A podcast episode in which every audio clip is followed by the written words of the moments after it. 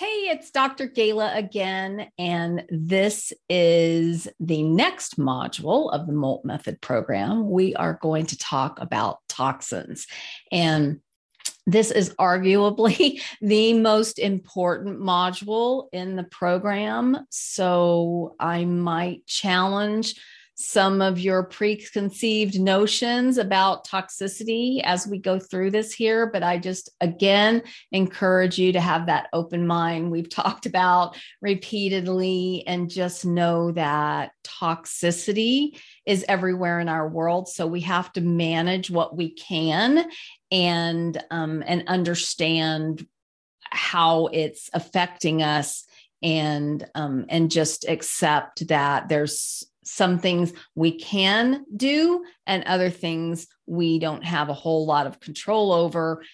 The most important thing is just to know it's there and know that it's at work and it's a contributing factor in our overall experience with our health.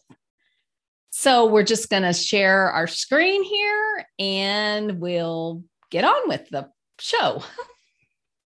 So again, this is the T in MOLT for toxins, and we are going to talk about toxins and all the sources, categories of toxins that I evaluate, and then we are going to practice some toxin mitigation strategies, and then I'm going to answer some common questions that I get related to this module of toxicity. So understanding toxic stress, we've already looked at this idea of stress, definition of stress, state of mental, emotional, or physical strain or tension resulting from adverse or very demanding circumstances. And stress turns toxic when it's allowed to escalate. The body's finding ways to manage the energy required for ongoing rest and repair until it can't anymore.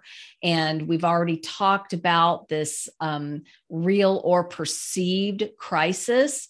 So if you think back to what I shared with you about our nervous system, thinking that we've got to run from a lion, whether that's real or perceived. This is just important that we recognize that when we've been under real or perceived threat, rest and repair have been backburnered.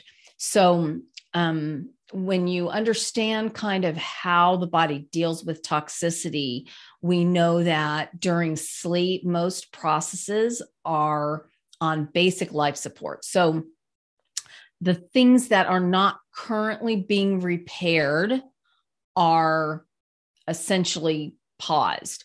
We know we can't pause breathing. We can't pause our heart beating. There are certain things that our body has to do regardless. Those systems are kept online, fully functional.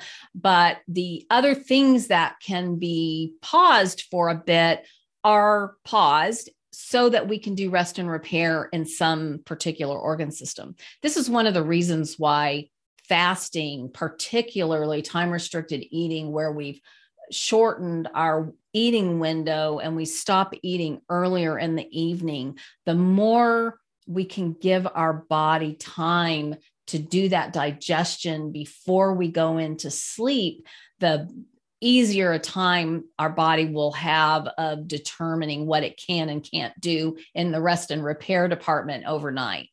So an analogy I like to use is, you know, if you cleaned your room, what would you do with all the things that you needed to deal with? So one of my dear friends, when we were young in college, she still was living with her family. And so she just was not a super tidy person. I love her dearly, but her idea of cleaning her room was just throwing everything under the bed. So if her mom would tell her that she had to clean her room before she went to do something, she'd just stuff everything under the bed.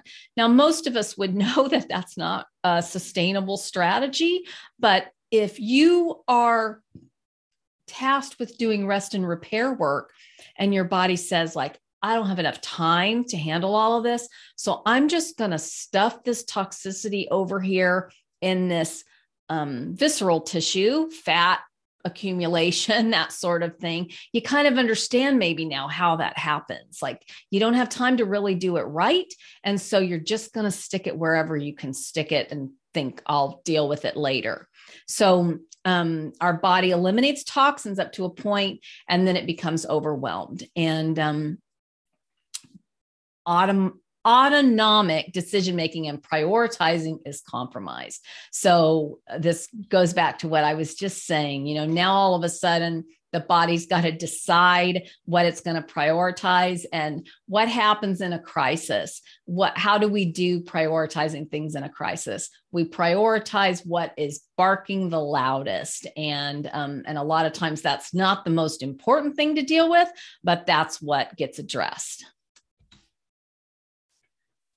So we want to address the buildup of toxins that escalates to toxic stress. And the good news is that this is often the root cause of disease. So when we deal with this, we are really going to reverse a lot of kind of big issues that we potentially have been dealing with. So stress-related ailments contributes to so much disease.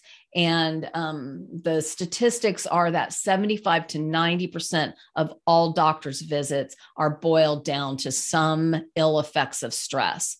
So chronic untreated stress reactions can create a lifetime emotional disorder. So that's another component that often gets overlooked, even down the road when you finally do start taking reversing the effects of toxicity seriously.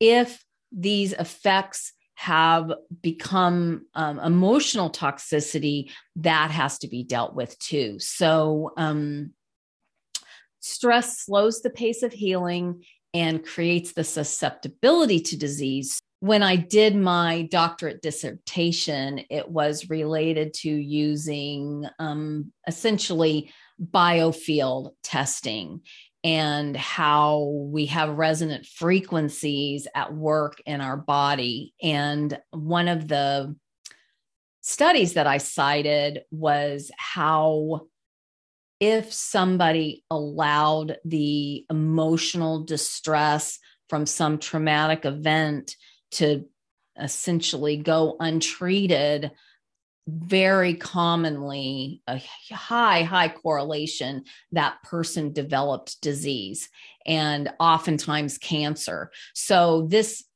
correlation with emotional toxicity is not small. And if you have been stuck where you feel like you're doing all the right things and you're not moving in the right direction, it's likely that you have some emotional toxicity that is contributing to your problem. Dr. Bessel van der Kolk wrote a book that is called Your Body Keeps the Score. And it's a textbook sort of book. So it's not an easy read, but it really shows how our bodies actually store toxicity. And if you feel like this is something you might be dealing with, I recommend the book. So, emotions and the stress response are directly connected to disease. We just talked about that. And if emotional regulation is forced, denying the natural expression of feelings, they're stored like any other toxin. So if you have been conditioned to think that expressing anger is not acceptable, anger actually can be a healthy response if it's, you know, expressed in a way that isn't going to harm other people. And a lot of people that have become depressed have had to repress their anger, felt like maybe they didn't have any power or control in their lives. And so it can be very helpful to as you unravel this emotional toxicity to begin to express anger, and that can unlock a whole lot of stuck emotions.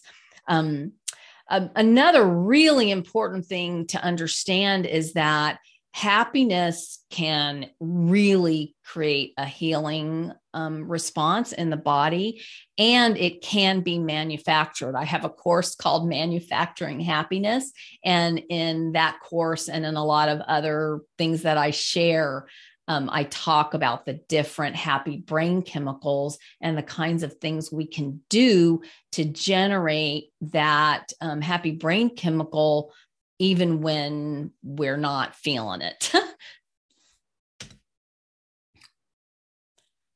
So oftentimes we know what to do to relieve stress. We've heard it all. We know we should exercise, or we should meditate, or, you know, all the normal things, if you will. And when that works short term, but it doesn't stick, then we know we've got some sort of most likely toxic stressor that is contributing to the problem. If it was just what I refer to as garden variety stress, we've talked about this earlier in the program. If it was just garden variety stress, then our normal stress relieving techniques would work on it. If that's not working, if it's not sticking, then I suggest that there is something else going on. So we know this when we've activated the parasympathetic nervous system. So we've done the 4-7-8 breathing, for example, and we feel better for a few minutes. And then an hour later, we notice that all those feelings of anxiousness, short breathing, that sort of thing are returning, maybe even heart palpitations. And that's typically pointing to some sort of chemical or other, what I refer to as stealth toxins. These are things we can't see. It's not like we're staring at a bowl of cesspool of toxins and we're like, all I got to do is just, you know, move away from this and the problem will be solved. The other thing that can be really tricky and requires almost a metaphysical approach to deal with is this genetic predisposition and or generational trauma. So I have patients that come to me and tell me that they have a genetic predisposition to X disease. And they'll cite the statistics because some doctor has told them that they had a, you know, 42% chance of developing this because they've got this genetic anomaly. And my response is, if that makes you feel better to know that, like, this isn't your fault because you had a 4 in 10 chance of getting it, that's fine. But 6 of the 10 people didn't get it.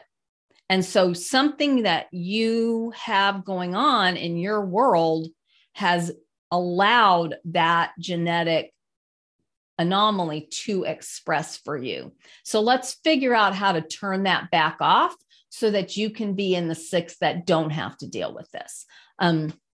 Generational trauma is even more tricky because oftentimes generational trauma really is metaphysical. Like some of the stories that I have heard and share about people that have experienced some sort of odd behavior of their own making, you know, their own behavior that seems to make no sense at all. And then they find out that it is somehow related to something that essentially was implanted in their DNA, their cellular memory before they came into this world. Those kinds of things I know seem a little woo-woo, but they are in fact real and do happen. You can look at situations like the twins that were separated at birth and then brought back together in adulthood, and they have the same mannerisms or a lot of the same likes and dislikes that completely defy the different environments that they live in. So, so there are just a lot of unexplained factors, things we don't know, but what we do know is that these things do affect us, and that those of us that are experiencing ill health or dis-ease of some sort, just know that there are a lot of potential causes that no amount of improving your diet, increasing exercise, you know, those sorts of things that we're commonly told will fix the problem are going to fix. And so when you feel frustrated because you've tried all the things and they don't work for you, know that they don't work for you because you've probably got some of these other things going on.